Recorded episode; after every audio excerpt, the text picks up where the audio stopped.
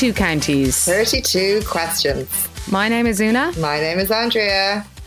And this is United Ireland. I don't know why I did that dramatic pause, but I enjoyed it. I usually we I had that Dr. Hibbert laugh again.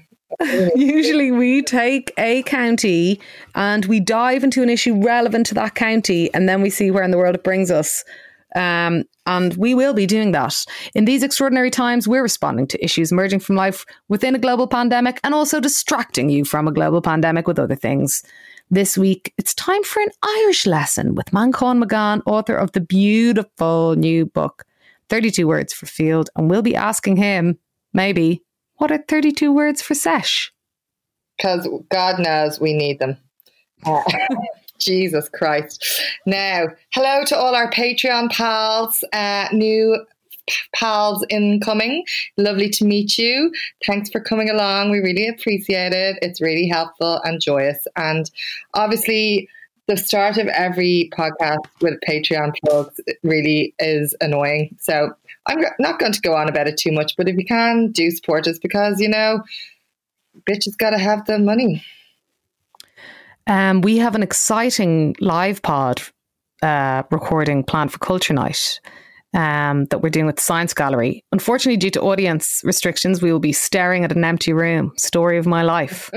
it will be us and guests, but it'll it's still a vibe. And of course, um, patrons will be getting that first. And of course, hello, new patrons. You also get the Sunday Soothe. You have just unlocked the Zen level of Andrea's incredibly calming tones, I must say.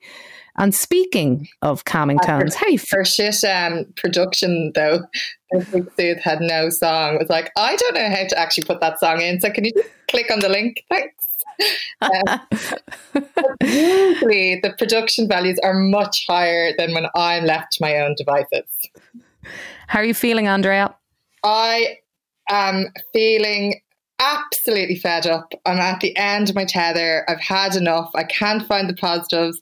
I hate Corona. I hate COVID life. I miss the old world. I miss partying. I miss my friends. I miss having a good time. I miss times when everyone wasn't going, it's parties, it's parties. I'm actually not looking at it's actually where we toil rather than where we find pleasure. Um, and I miss, I feel like, uh, I need to just keep playing that song. Never give up on the good times, never give up. But I have. So there you go. wow. Okay. Um, yeah. I mean, I, I empathize. I understand where you're coming from. Um, I think I'm just in kind of the frantic part again. Uh, um, that's that's it. I'm neither. F- oh no, that's a sympathetic oh no. Oh I no, feel, here we go. No, I feel neither up nor down. I'm in the middle. Um, it's a good place to be. Is it? Yeah, I guess so. Like the calm middle where you're not having the highs and the lows. You're just having a constant. Constant is like my goal in life. Rather, mm. that's a total lie. I'm sweating for the highs. okay, well, um, bearing our fragile uh, emotional states in mind, let's go to the state of the nation.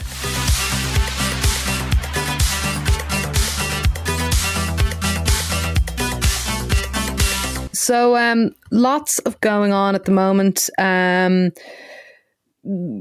I think one of the biggest kind of stories uh, of of the last week was um, the um, in, Evie Ní interview in the Irish Times is a story that I did at the weekend uh, with regards to the pro- uh, the prolonged harassment she suffered at UCD, and uh, you know.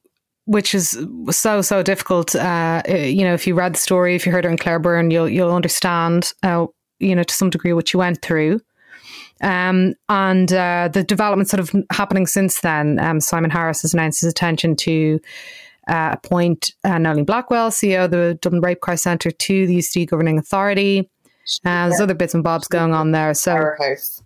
yeah, amazing. Yeah. So, um, I just think, you know, Evie's so brave. Like, uh, you know, this can be such a trite thing that you hear people say, but like, honestly, just so courageous. And, um, you know, I think she, she's affected huge change already. And you know, it's it's no surprise considering the kind of person that she is. Um, so uh, yeah, I think that that that kind of got a lot of people talking this week, um, and has coloured the rest of my week. Really, that's what I've been in. Um, across the water, uh, our good friends in Britain are breaking international law. Would you say that maybe the Brits are at it again?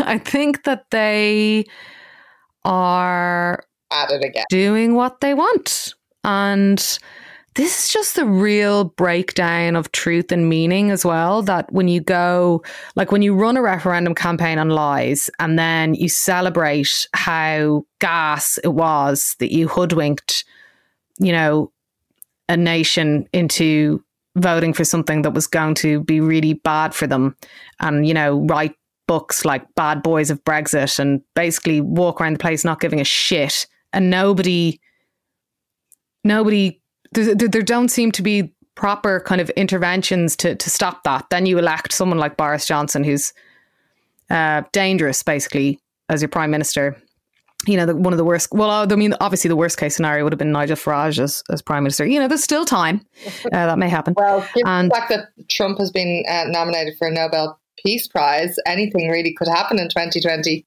Well, I think that's a long shot, but kind of a trolling kind of thing. But yeah, just this this like you know reveal of, of, of England English nationalism.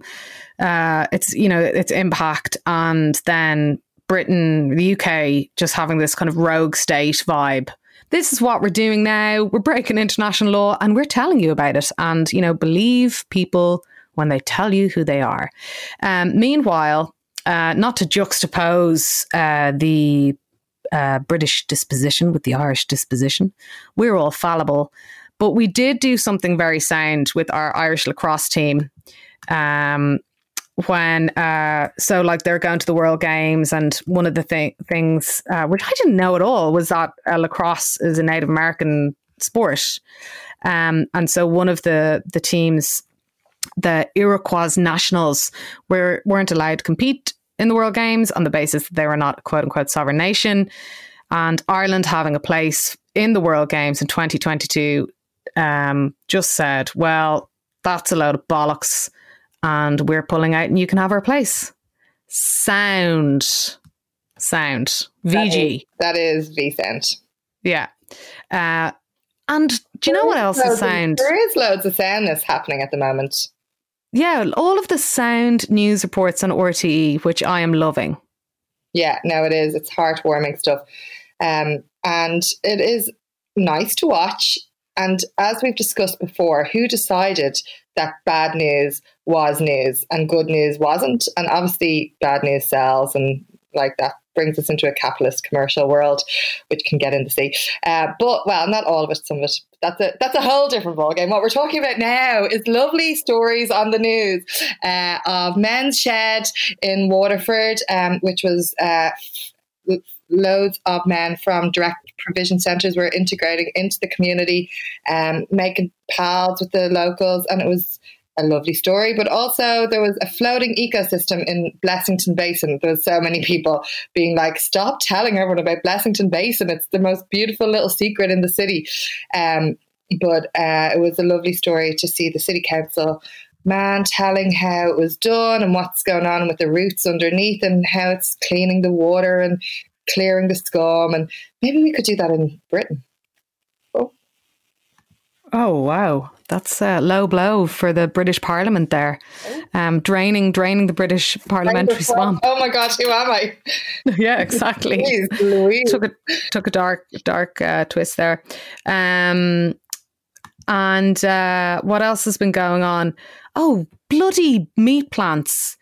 you know, all of the testing, obviously, there's more cases, more cases uh, of COVID like this week than last, let's say. Um, obviously, we know that one of the main um, places where the virus is transmitting is in meat plants, which have mucho questions to answer about their behaviors. But because like testing is reaching capacity, the HSE basically is kind of stopping it temporarily and rescheduling it to next week. Hello, like test, trace, track, all of that. If you know that there are places that are very vulnerable to, uh, you know, the spread of COVID nineteen. Um, we know all of, like all of these amazing people who work in the in the meat plants have been coming out and speaking kind of uh, anonymously in many cases. I know Sorcha Pollak's done stuff in the Times, Brian O'Connell on, on RTE as well. Like you know that this is a really bad environment. You can't just go, oh shit, yeah, like we've reached capacity and we're going to do it next week. And also, why have you reached capacity? Like one of my main worries is that in this, like you know, when we manage to flatten the curve, um, I just hope, I don't know, I hope that all of the stuff that we need to strengthen our health service and our testing capacity and all that kind of stuff was happening in the background while the health service was no longer under the strain that it was at the most acute and heightened moment um, of hospital admissions. Same goes for testing. If it do, that doesn't look like that's happening, if you have to stop testing and reschedule it to another week, and that gives me the fear. But what about uh, parties? We have to crack down on parties. Six people in your house. It's not where you work. Ugh.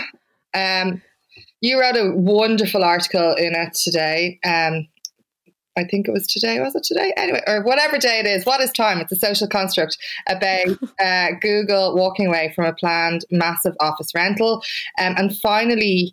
Uh, we're all the light has been shined and loads of people have been talking about it for so long how the cell was going out of dublin and who are we building the city for um, and what's going to happen to offices when everyone's working remotely can they be changed into um, apartments and actually orla hegarty was saying that because they're four meters high, they will become like loft apartments, and it actually could have a positive uh, impact on the scabby co-living and student accommodations that will be turned into apartments at mm. once because you'll have these nice ones with big roofs. So if they are turned into apartments, that could be great. But on the flash side, uh, we have all these buildings and nobody in them and nobody using the, the amenities in the area, no one going to restaurants, nobody getting their hair done, nobody supporting the local businesses because they've all skadooshed.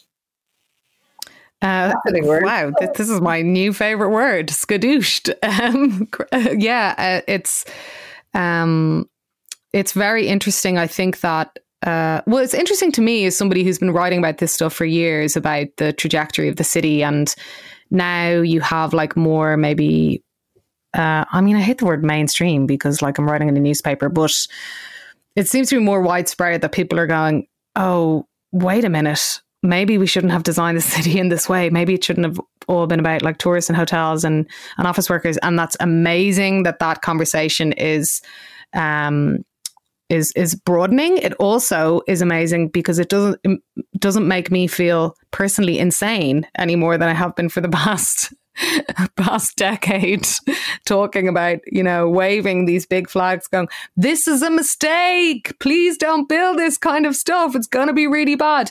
Now the thing is of course loads of people will say like well it's the pandemic's fault. It's the pandemic's fault.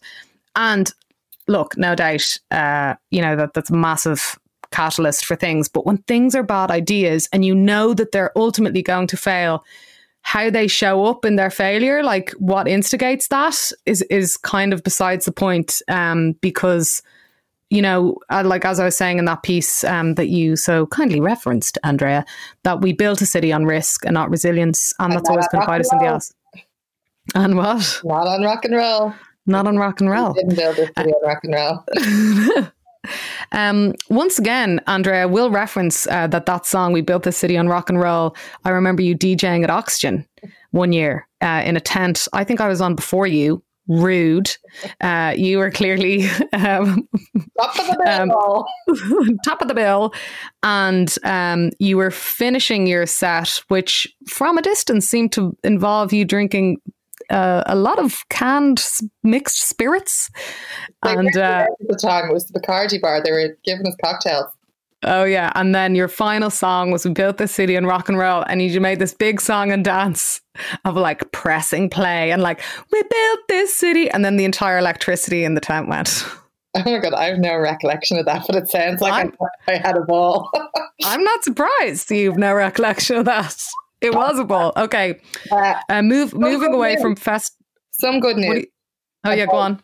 uh, Bartra Capital have been told that the livability of co-living units it proposed in Ballsbridge need to be addressed in light of the COVID nineteen pandemic. You love to see it. Meanwhile, there's actually a I think I saw Rebecca Moynihan um, tweet that that one of the purpose-built student accommodation, the luxury student accommodation stuff that are now just like just kind of sitting there, you know, that emoji face that just has like the teeth where it's just like gritting its teeth. Um, and uh, be, they're trying to do change of use into a tourist accommodation. So weird. Uh, Nobody saw it coming. Nobody saw that coming, especially not us, That's repeatedly talking about it. Yeah. Um, actually, on that, go back and listen to our Orla Hegarty uh, episode uh, if you want to nerd up on planning. She's really, really excellent. Finally, Dublin Inquirer. Uh, there's a case being taken against them by a person. Um, defamation law in this country is problematic, needs to go to the problem attic.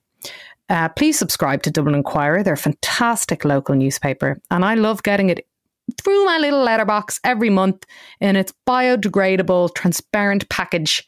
Um, really, really fantastic, fantastic local media. Support Dublin Inquirer. They are fantastic. And Anish, 32 words for United Ireland.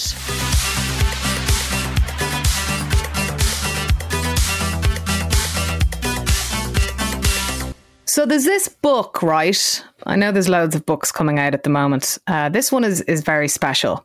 I want to read you the first page of this book. Um, it has a picture of a whale, and the page does, and the title, the chapter heading is Kaleidoscope. It was my grandmother, Sile Humphreys, who taught me Irish, and when I asked her one day what the word for hole was, she replied, Do you mean one dug into the ground by an animal? That's an uachas. Or one made by fish in a sandy riverbed for spawning? That's a seher. Or if it's been hollowed out by the hooves of beasts and then filled with rain, it's a plabon. Or if a lobster is hiding in one, it's a foch or if it's been created as a hideaway by a wild beast, it's a puatish. This book, uh, 32 Words for Field by Manchán Magan, is a joy. Uh, it's gorgeous. Um, and it just, like, you know, makes you acquaint one like yourself again with the Irish language, but in a way that feels quite different. Um, Manchán is a many things, including uh, kind of an acclaimed travel journalist and playwright and author and many more things. And um, we are obviously uh, enthusiasts of the Irish language here. Uh, Andrea was doing her pop up Gaeltacht vibes not so long ago, were you not? Yeah, but given my memory is so shit, I still am not a fluente in Irlande.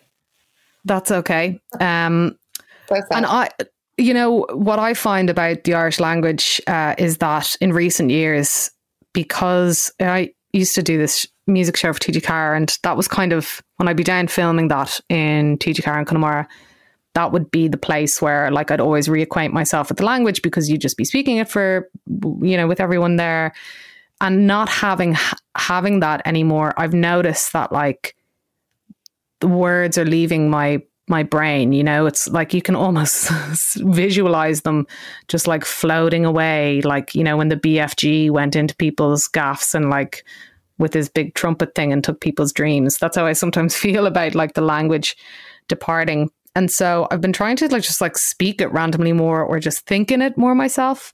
So if you've had struggles with the Irish language, or if you've never even learned it, or if you like, you know, did your junior cert and, or leaving and walked out the door or whatever, this book is for you. It is uh, just, you know, poetic. So we thought that we would talk to the man behind the book, and here he is.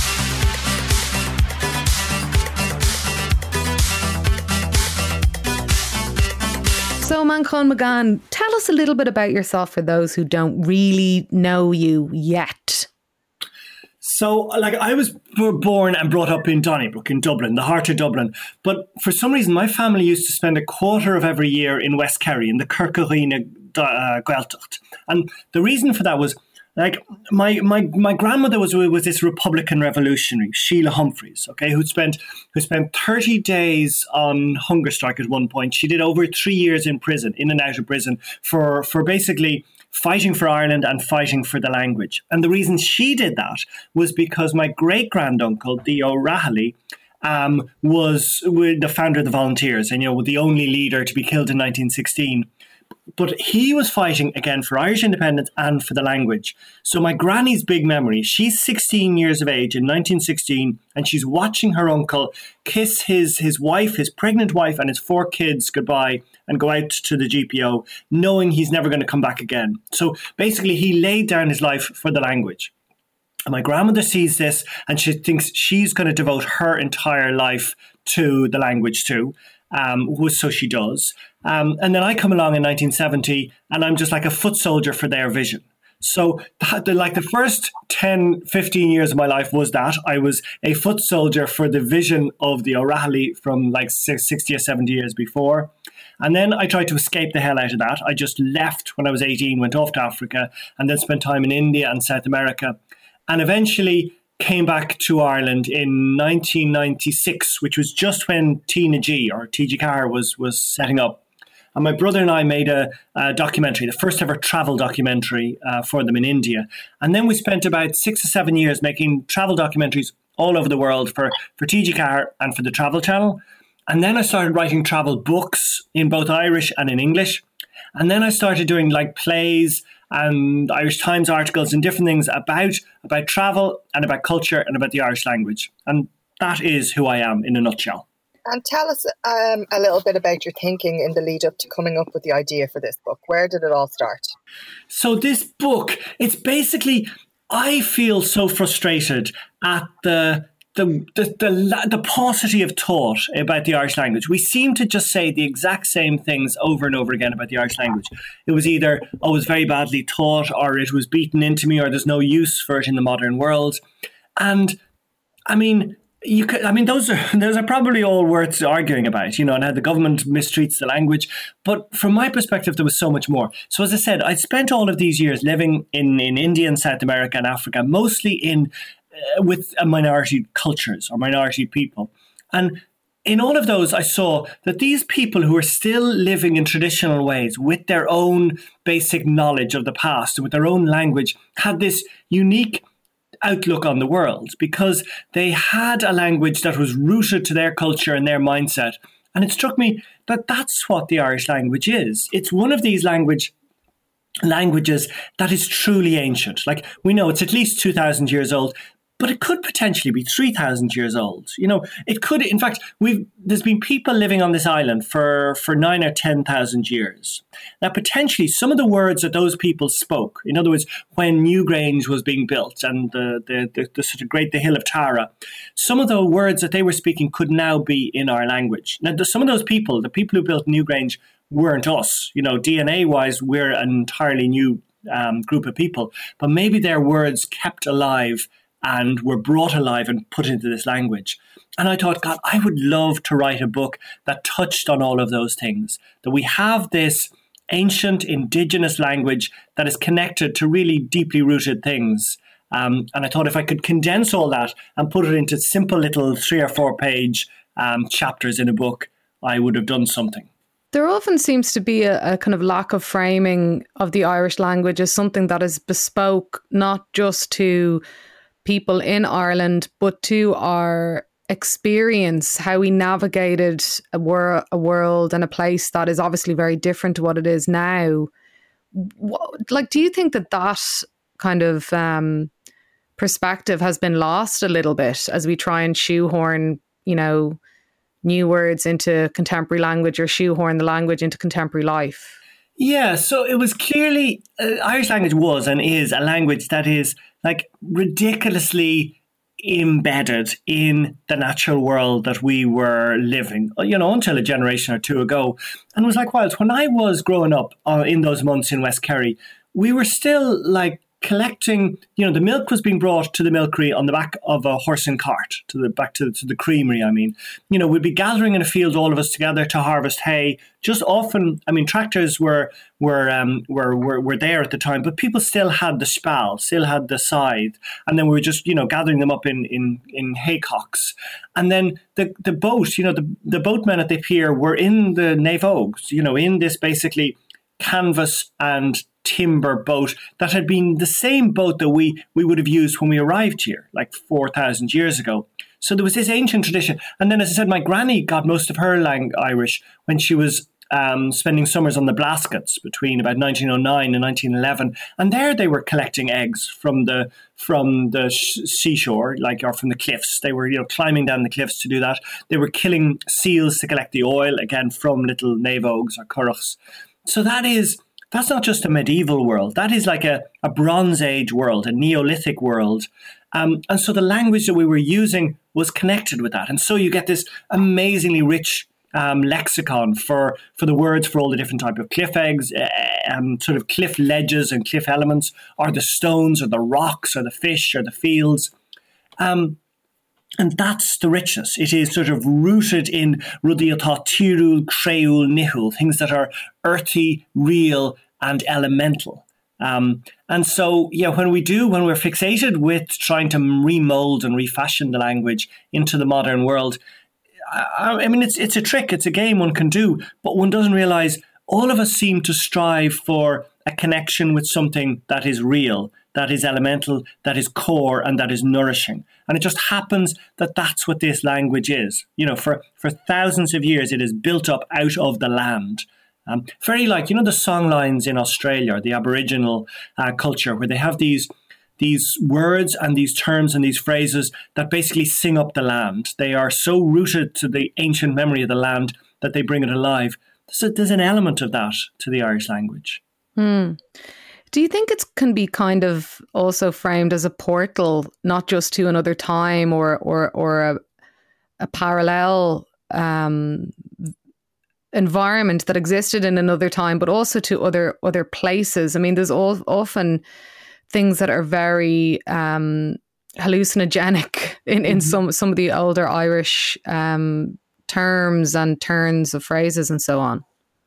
Yeah. So again, you know, now we, we often think of with the Diachot and Bailoirt and Banachde that the language is all about Christianity, that it's sort of, they say, you know, you cannot be agnostic and speak Irish. It is so rooted in Christianity. But that's a misinterpretation. That word dia or day, you know, it's from obviously the Latin deus, this word that came in for God uh, in the fifth century when St. Patrick came. But actually, the dia that they were referring to was this God of um, the other world. It was a God of everything, almost like the animistic God of any um, indigenous culture, where there is a God in every leaf, in every raindrop, in every petal, in every blade of grass. So it is this, it is this um, elemental God of nature and all beings.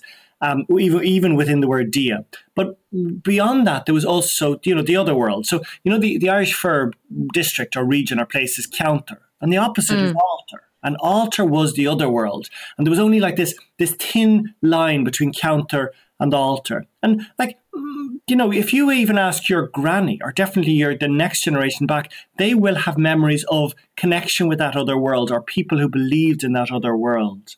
Like there's a word pukin. There were people who were known who were able to cross from one realm to the other, from ceantar to alltar, to you know, to the other world. And Pukin means a supernatural covering that allows otherworldly beings appear in this reality. Basically, it's like a, a Harry Potter's invisibility cloak. You know, so there are words for, as you say, these hallucinatory um, experiences that we can have in the real world. Yeah, I should just say Pukin obviously has other meanings. Pukin can mean a blindfold, or it can mean a goat muzzle, or it can mean a tin shade for putting over a thieving cow's, cow's eyes basically he puts a bit of metal over its eyes to stop them looking at other things and, and going wandering after them. Um, Amazing. Would be a good word for VR uh, devices. yeah, exactly. It sounds like we were having loads of crack back in the day making up these words.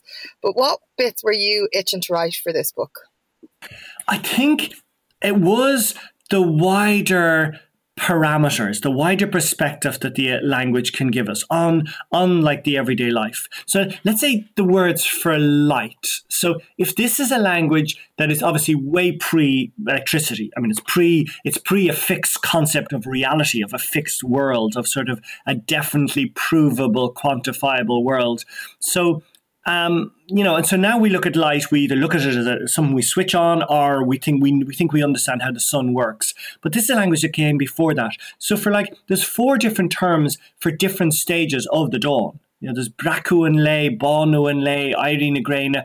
There's, you know, they had they could see these um, these sort of trace parts of the sun rising in the in the land. But even the, there's words for for magical lights appearing, or even semi magical lights in all sorts of different places. So Tina Chris is flashes of fire sparked on the stones of a road by a horse's hooves, or or like um Laspawn. Laspawn are um, or Laspawn, sorry, dancing coloured lights that appear before your eyes at times when you drift a little bit too far towards other dimensions.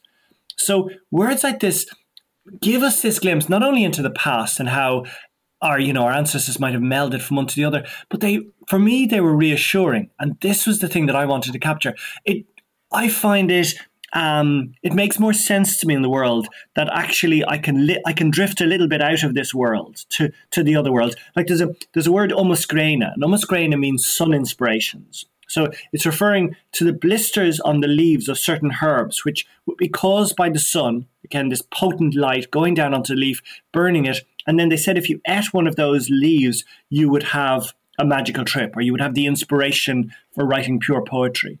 And I wanted to capture, like, I feel so captured, so confined sometimes in just the grim reality and sort of drabness of the everyday world. And I'm always seeking escape. And I wanted to convey to people that if you want a little trip, if you want, like we're now going onto the yoga mat or we're doing mindfulness meditations, but if we want to escape, we don't really need to go into Indian or Sanskrit or Buddhist culture. Actually, it is all encased, encoded within this language if we took the time to look.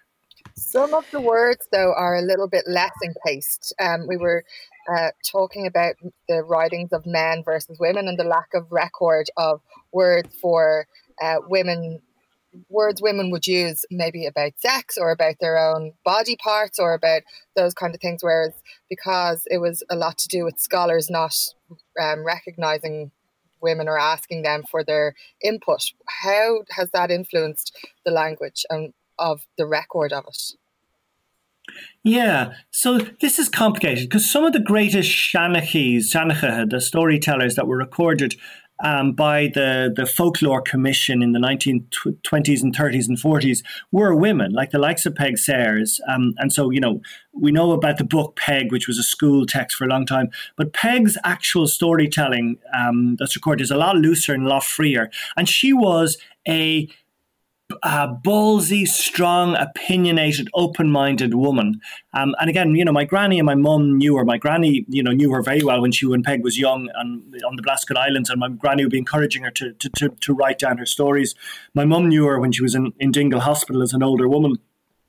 This woman would have had no shame or no re- neglect or sort of no, yeah, um, regrets or reluctance to talk about her body and the issues of sexuality. But the problem was, it was always men who were coming to interview her.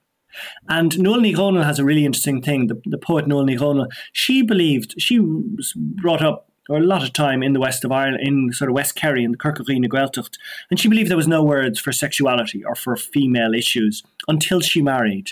And at that time, she was brought in, as she says, into the back kitchen, and she heard the women um, speaking an entirely different type of language, a really open language among themselves that actually was really rich in its expression for, for the female mindset and the female world and the female experience.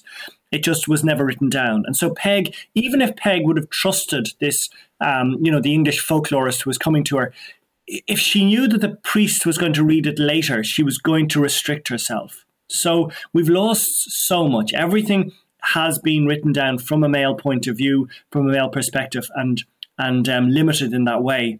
But what gives me courage is it's not too late. So I'm doing a project at the moment for Galway 2020 called Sea Tamagotchi, uh, like ocean kind of Tamagotchi, where I go and collect the words. In February, I went around Mayo and Donegal collecting coastal and sea words uh, from the old fishermen. And it was so easy. They were so willing to tell me, oh, just awe inspiring, phenomenal words that just give you an entire different look on the world, like Cablu. Cablu is the loneliness that appears on the shore uh, when you feel this other sense of the other world creeping up on you on the on the coast on the shoreline. Now, wow. the same is there. The same is available for uh, words to do with the female world and the female mindset. It just takes some open-minded, knowledgeable young woman to go around and ask the women to build up their trust. I suppose it's a little bit more complicated to ask about sexual terms or about a female perspective than it is asking fishing terms, but they're there if someone you know if someone takes the the time to go out and, and look and record them. Now we know what Andrea's next career move is. I've got a person in mind for it already. um, what bits were you really itching to to write? Were were you know when you heard them, you just instantly thought this is going in. One of them was um, the how uh, the uh, the Irish mindset would have seen the environment. I mean, you know, only in the last twenty years are we beginning to realize that actually we have uh, we're going to have to come up with an entire new perspective to how we see the land, and clearly because we've been seeing it as in this exploitative way. And when I looked at when I started looking at from the Irish perspective land, even fields, the word. So you know, this, this book is titled whatever thirty two words for fields. I probably could have come up with forty five words for fields, but what they do is they show us they show us that the that we in Ireland were able to have a really subtle, sophisticated view of the landscape. In other words, all of all the things that were impacting on it, whether the um, the ecology, whether the weather, whether social systems, whether the time of the year. So like and we sort of we encoded that knowledge, the wisdom we had about the land in these words for field. Like there's a word rain. Rain is an upland field for cattle. Um, is a marshy field. Taunach is an arable field in an arid area. Lusset is a neat, neat, well arranged field. Quivering is a field worked in partnership with some neighbours. And then there's even words for fields where something happened long ago but no longer happens now, like Budon. Budon is a field which had gorse or furze in it, and that they were then cut with a sickle or a scythe um, and that would be called a budon. But let's say you had an upland field that had gorse or furze in it, and they had been removed, but not with a sickle, but had been burnt. That would be a luscon. And I just think in this time where we desperately need to come to a new relationship with the soil, with the land, with the environment around us. And we, we're, we're, we're astounded when the Shannon suddenly floods and we lose some land.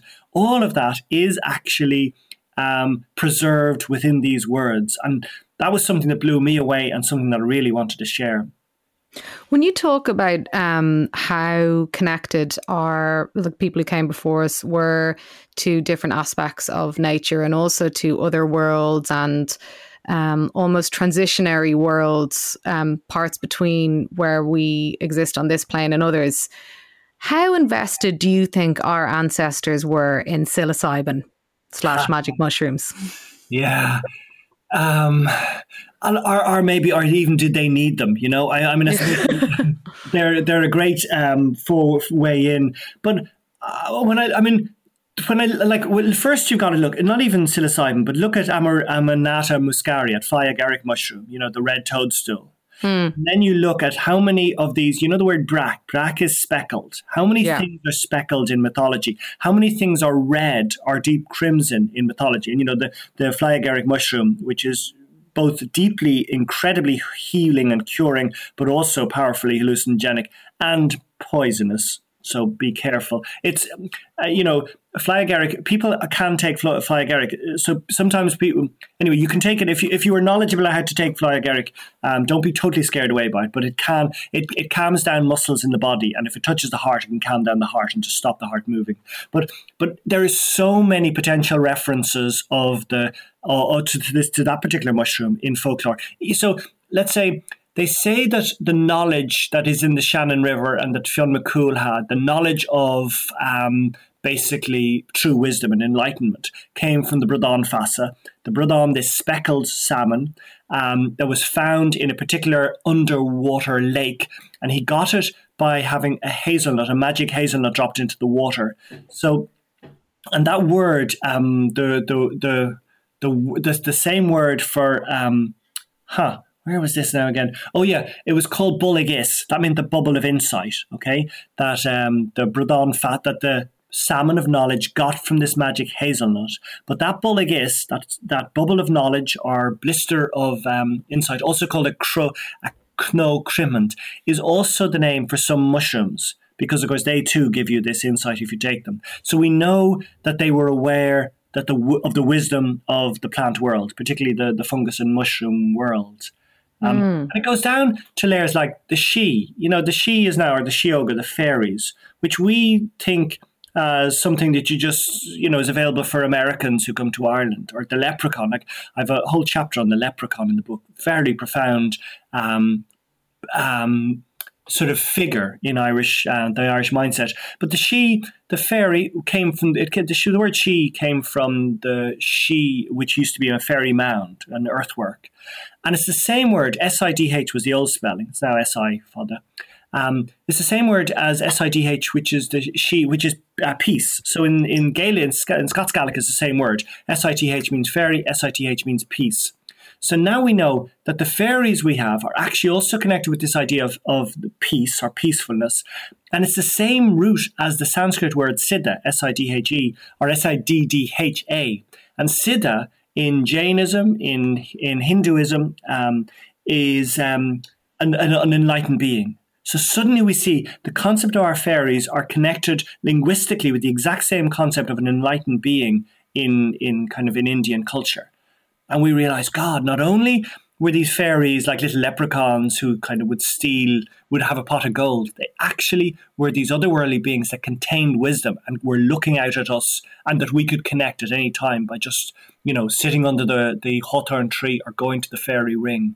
Mm. I mean, also fairy rings are, are mycelium networks, right? Like um, ringed mycelium networks. Yeah, they are. So, so in some in some you know parts, I suppose. Yeah. So you know exactly. Yeah, so you know, all mushrooms grow in circles. Um, they circle out through the world. So, but often we don't see the circle. So, uh, but is so the fairy ring, as you say, can refer to a ring of any type of mushroom, from um, from puffball mushrooms to magic mushrooms that appear in a ring or honey fungus, even. Um, but they also refer, to, yeah, to those stone rings, these clachans, which are just former home, homesteads for me. Yeah. Age. Um, yeah, interesting. I had never even thought of that connection before. What part of it um, made you saddest? Oh, Andrea wants to know what what part of it made you happiest writing it. Which should I go for? Uh, I mean, pick I said, like pick the happy route. Pick the happy route. Yeah, but I, I mean, I sort of have been focusing on the happy. I do need to go down into the sad. Like, there's a big thing that I've avoided in this book, and that is like now and then I give all these words, and then I say, okay, probably 70 or 80% of these words are no longer available, or all of the words that I would have easily heard in, in West Kerry when I was young are just very much harder to hear now. Um, and what we do know is like the Irish language clearly is growing in cities, but that wealth, that amazing depth of all of these terms is going. And that that does make me sad. Like I purposefully didn't concentrate it concentrate on it in the book, only because I know the knowledge is still there. Like the words are still there, and the insights they give into all of these herbal cures and to this other non reality based way of looking at the world are still there if we choose to go back and get them. But it, it does make me sad to think that, um, like, oh, there's so many words. Even like the word skim. Skim means uh, means a tiny speck or a subatomic particle or a piece of flour or dust. But it used to mean it used to mean a fairy film that covered the land, or it used to also mean succumbing to the supernatural world through sleep. Wow. So you know, I'm I'm not too despairing because I know we can rescue these terms and this mindset still. But I have to say, it, it is sad that that so much is, is gradually fading away. Do you know what isn't sad? The sesh. Would you say there are 32 words to describe the sesh or party? Ha!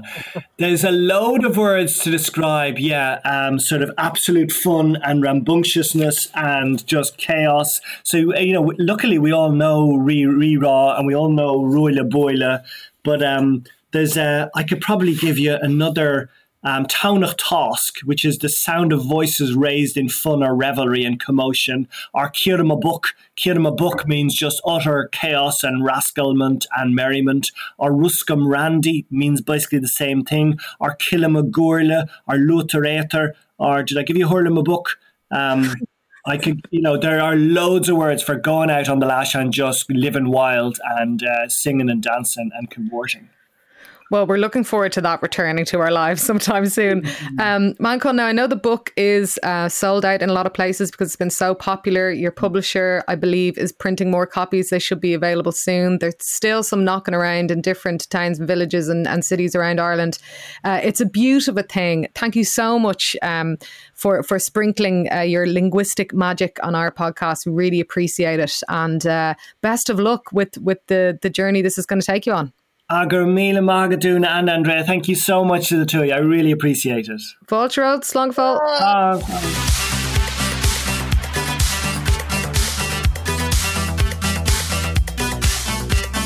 What's getting in the sea, Andrea?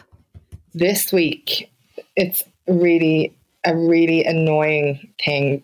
Well, all our get in the seas are quite annoying, but uh, Caster Semenya is an Olympic 800 meter champion, and she had a legal battle against regulations requiring women with high testosterone to take medication to compete internationally um, in races. Um, and she took a case and she appealed it.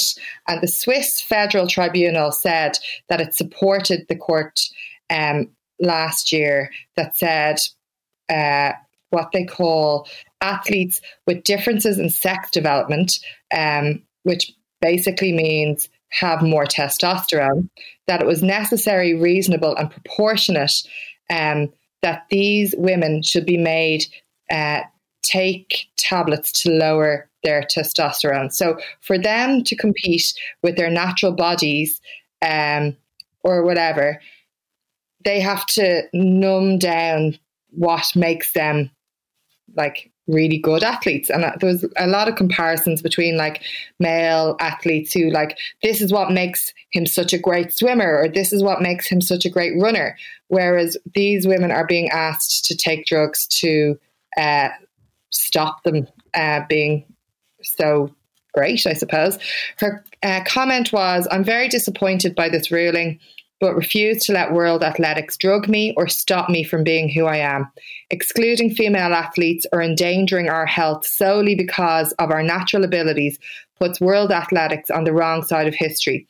I will continue to fight for the human rights of female athletes, both on the track and off the track, until we can all run free the way we were born.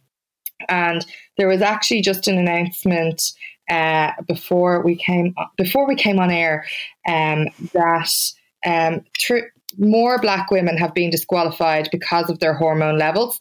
Francine Niyonsaba um, from Burundi, Margaret Wambui from Kenya, um, and Caster Semenya from South Africa.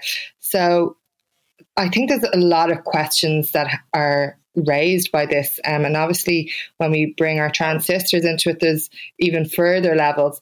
Um, but I think just the whole um, fact that this is being legitimized is absolutely outrageous and can completely get in the sea.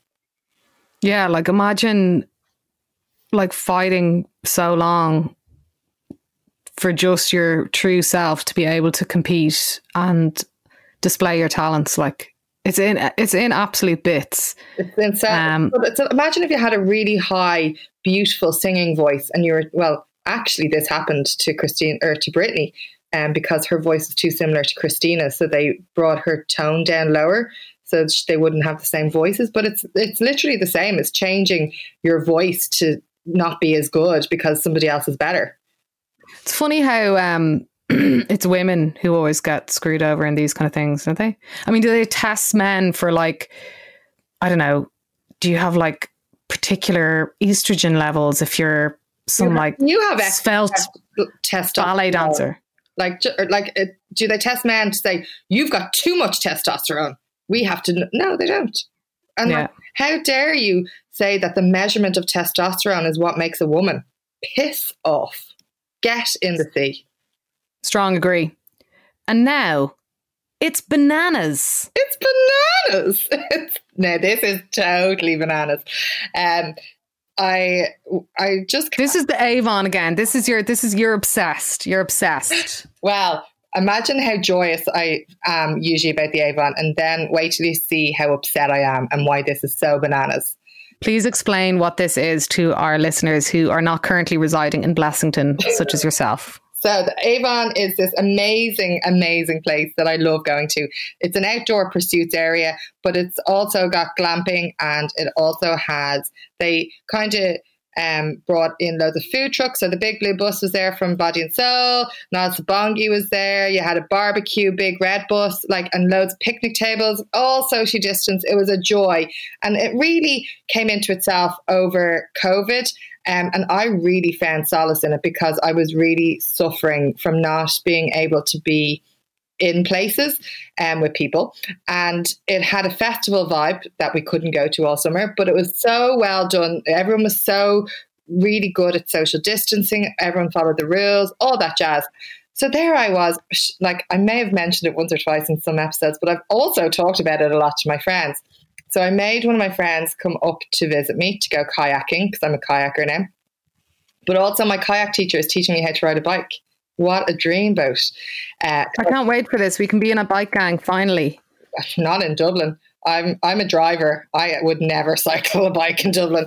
Uh, but there I was, arrived up to the Avon, and it, all the outdoor area, beautifully overlooking the lakes, all green fields, whatever, roped off because they were only allowed to have 15 people outside, but they could have 50 people inside. So you've like these rolling hills of field of grass that people can't sit on at tables that are miles away from each other because of these stupid, stupid regulations.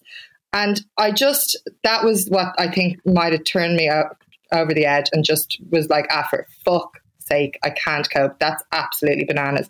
So you're allowed to have 50 people inside, but you won't have people sitting outside. And then something that really struck me, and I saw somebody talking about how the to- giving out about parties all the time is almost manufacturing consent for author- authoritarian laws um, because people then get on the bandwagon and because they hear it so much they're like oh god well you can't do that because that like that that's the rule so it makes sense. And, it, and a few people got back to me going well i heard that somebody was drinking a beer without having food and they were sitting outside and that's why they cracked in. It was like can you hear? Like that doesn't make any sense. Who cares? Mm.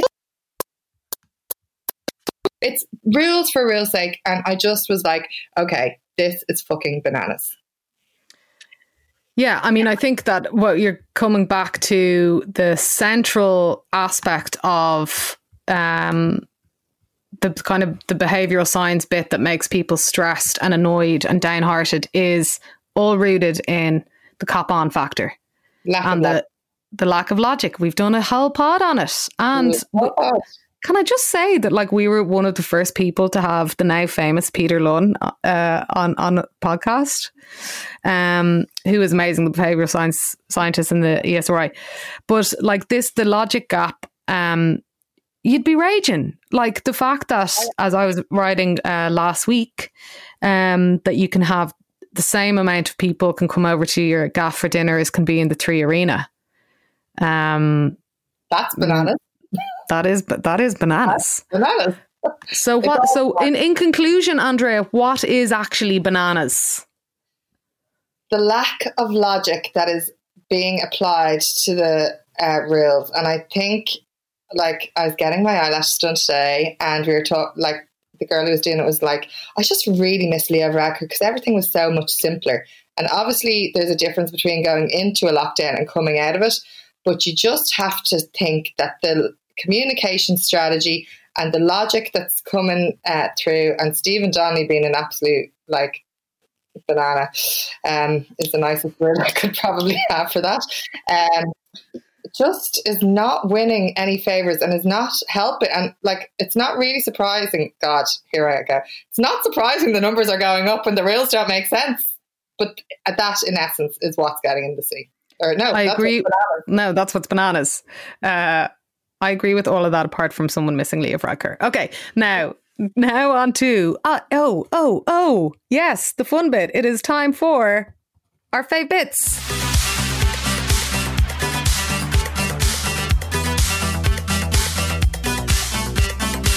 Woo! So here are my fa- here, here are my fave bits this week. I went to a thing. Uh, this is what happened. Are you ready? Yeah. Um, the Dublin Fringe is on. I walked into Dublin city centre, our nation's capital. I queued, I queued outside a building. I went inside. I sat down, and I uh, heard, you know, was an audience member for uh, like a two-hour kind of talk presentation thing on Dublin Digital Radio. So I was at a thing. And now I know you have been at things, you've been at drag shows, and I don't know what else you get up to, Andrea. It's all sorts of madness. Um, but I have not. And so this was very exciting. So I went to a thing, and I would like to go to more things. It reinforces the humanity of what things provide. Mm, it does. Uh, so yes, uh, the Fringe, Dublin Digital Radio, going to a thing.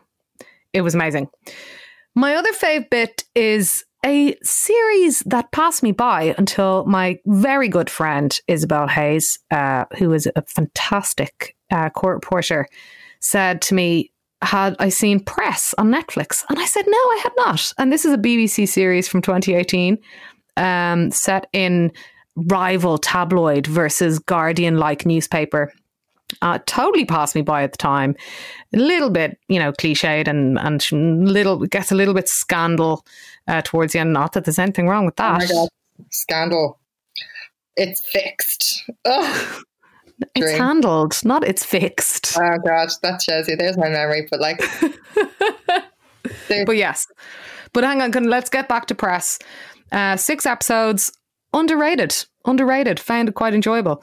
Um, now, my other fave bit was I think he was a fave bit last week, but there's an update to this fave bit. Is David Balfe, um, aka For Those I Love, new video for his track I Have Love. It is gorgeous and this guy is unreal. The, his album's coming up and it's going to be released by September Records. September or September Recordings, which I believe is the new label arm to September Management, uh, which includes like Adele and Rick Rubin and Richard Russell and all that kind of stuff. So to see an Irish artist um, getting in that kind of orbit straight out the bat is amazing. He is brilliant. Now I want to hear about your fave bits. First up, hashtag clubbing is culture. My favorite thing in the world. Uh, we, aka No More Hotels, are doing a little project for Culture Night to position clubbing where it should be in its rightful place as culture. So we are doing a call out at the moment if anyone uh, has some passion uh, for clubbing, if they could go onto their Twitter and uh, tell us why they believe clubbing is culture, what it's done to their life, what it's changed, um, etc. And um, because that is going to be projected by algorithm around the city on some places that will remain secret for now. And then afterwards, there will be some surprises coming out. So keep an eye on the Clubbing is Culture handle, follow No More Hotels on Twitter, get involved, um, and let's position our clubbing where it should be at the bosom of culture. Um, hmm. Then next is Louise O'Neill, who I love her book After the Silence. Um, I am absolutely raging because I was in the middle of another book and my mom scooped the book out of my hands and is reading it and won't give it back. That's another. I won't say another bad thing. That's one of the joys of living um, with your mother while you're still waiting to move into your home. Um, any day now. Um, but I will. I'm very happy for Louise. It came in at number two on a partial sales week, so fair play to Louise. Another favorite bit. I have it in, and I was going to take it out because I can't stop talking about it, but it's going back in again. Kayaking at the Avon is stunning. It's so beautiful and tranquil and so close to Dublin that you're literally I feel like, don't you know when you watch those films where they're like in the Rockies and they're kayaking or whatever, and it's like tranquil and nature and all? That's the image of me when I'm kayaking. I feel at one with nature and life. As Can they start paying for these ads, by the way, Andre? I mean, it would be a really great revenue stream. That wasn't about that place. That was just kayaking in general. It's a really lovely G- thing to do generic, non-location specific kayaking. Yeah, because I'm going out in the rivers. I'm learning how to properly kayak so I can go on the rapids and all. Like unreal.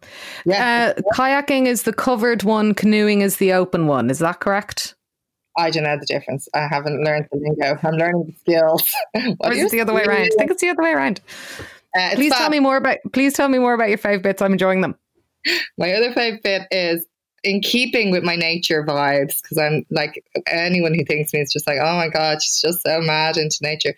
Um, Wednesday's weather, it just was really spectacular and really hit me in my soul because it was just the perfect Irish weather. And now hear me out. Why? It was. This is in Dublin now, just listeners, yeah. just so you know. Is the weather not the same in all of Ireland? I'm only joking. uh, can't wait to get back to the rest of those counties. But um, Wednesday's weather was crisp, it was fresh, it was sunny, there was no clouds, the sky was so blue. It was the image of optimism. And do you know what? We could do with some of that a bit more. And it was just, it just, the smell in the air or something. It was just, oh, it was like Ireland. If I could bottle Ireland, that's what it would be for me. And then finally, uh, this is really exciting because I um, seldom when I'm in my homestead off South William Street. And one of my favourite places to go since forever is Coppinger Row. And they have a space beside the restaurant that is opening as a gallery. So, Ooh. yeah, to kick it off, Connor Bereen, who is the co owner, the brother of Mark, he is an artist and he went to St. Martin's um, and he has his first exhibition called Nobody in Particular, opening on the 25th of September in the new gallery in Coppinger Row. So I would say to go to it because his stuff is really gorgeous. I didn't know he was an artist at all.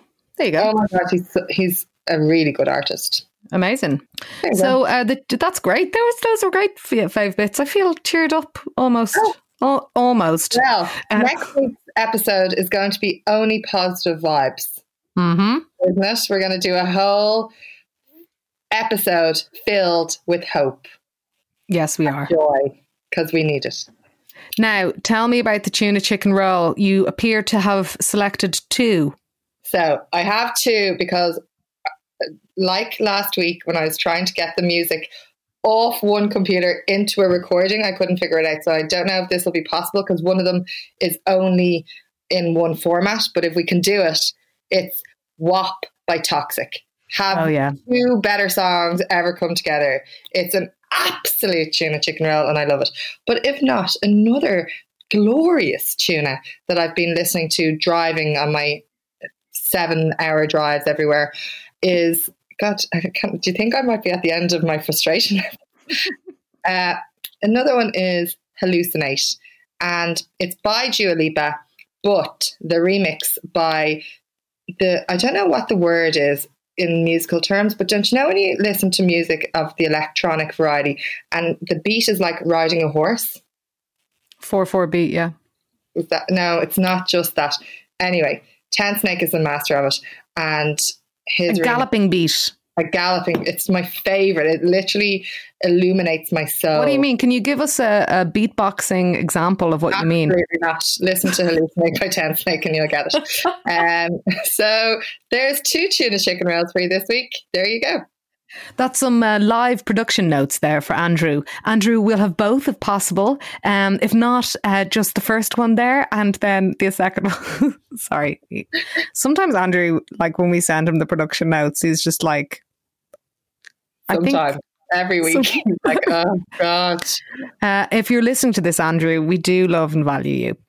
Uh, you could put yourself in at this moment and just say thank you in your lovely voice if you want. Thank you so much to both of you, Una, and Andrea for adding layers of complication to my life that I had never previously envisaged. I don't know what I'd do without you. Okay, uh, I've been Una. I have been Andrea. That was 32 words for 32 counties in a 32 country in, you know, the beautiful Irish language that we need to nourish, restore, replenish, speak, and above all, love. That's not a very snappy title. We're gonna we'll figure we'll figure we'll do it in post. We'll figure it out. And we are United, United Ireland. Ireland.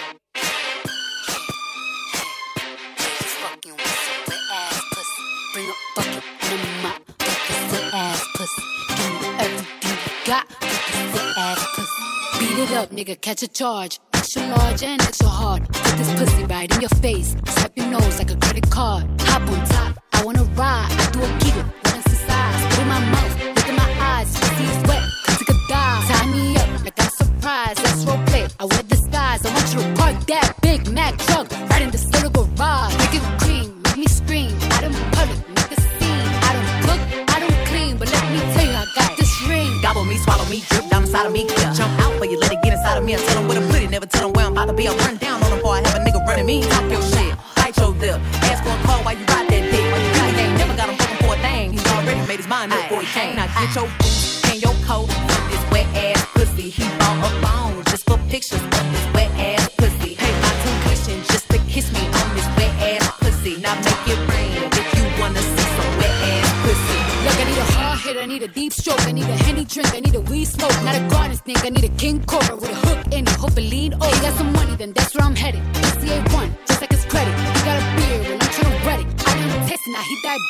don't wanna spit, I wanna go, I wanna gag, I wanna choke. I want you to touch that little dangly thing that's swinging the back of my throat. My head can inspire, Punani the sun, it's going and drying, it's coming outside, yeah. Run that now the cuz behind me, I stole his mic and I he trying to sign me. Your Honor, I'm a freak bitch, handcuffs, leashes, switch my wig, make him feel like he cheating. Put him on his knees, give him something to believe in. Never lost a